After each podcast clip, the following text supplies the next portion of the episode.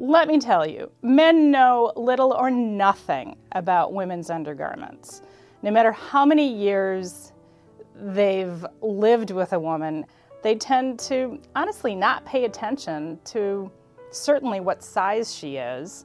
And when I've had them come into the store on a number of occasions, they couldn't even tell you if the woman wears a padded bra or not. And I'm not sure that it's because they don't care, but I don't think they're as critical as most women think that the men around them are.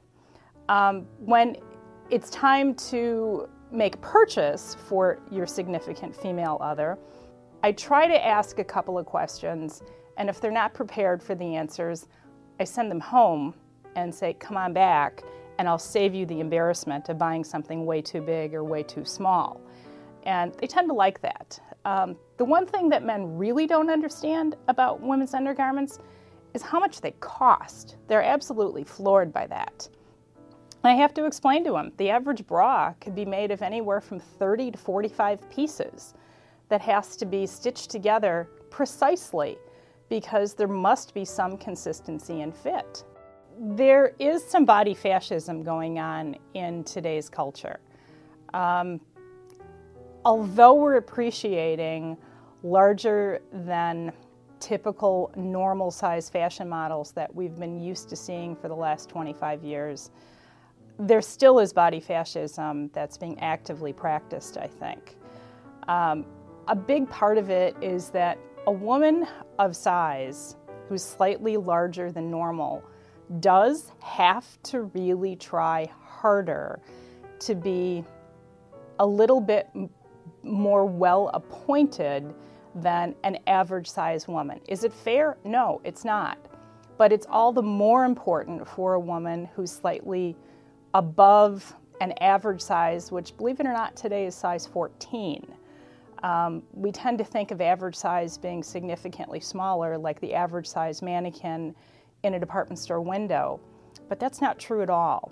But when a woman is above size 14, she needs to be more careful about how her hair is properly cut, um, coiffed, perhaps makeup tastefully done, not overdone the fact that she's paid attention that her clothes fit um, without being too tight and showing off things that she probably wouldn't if she looked at herself in the mirror a little more critically.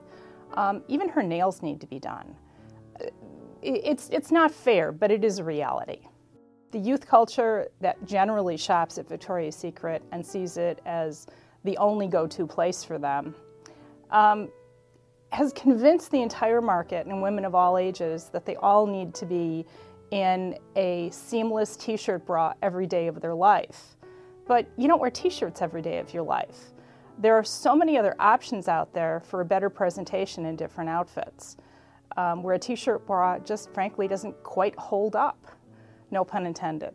The most frequent question anyone asks me about my work is why I would want to do this, why I would want to open a retail store in an e commerce environment.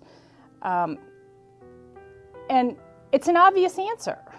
In the world of lingerie, over half of the purchases made online are returned because you have to try it on. Most women understand that. We understand how hard it is to buy shoes online, how hard it is to buy blue jeans online, and it's pretty obvious it's pretty hard to buy a bra that fits quite so intimately because we're literally out front. It has to fit right.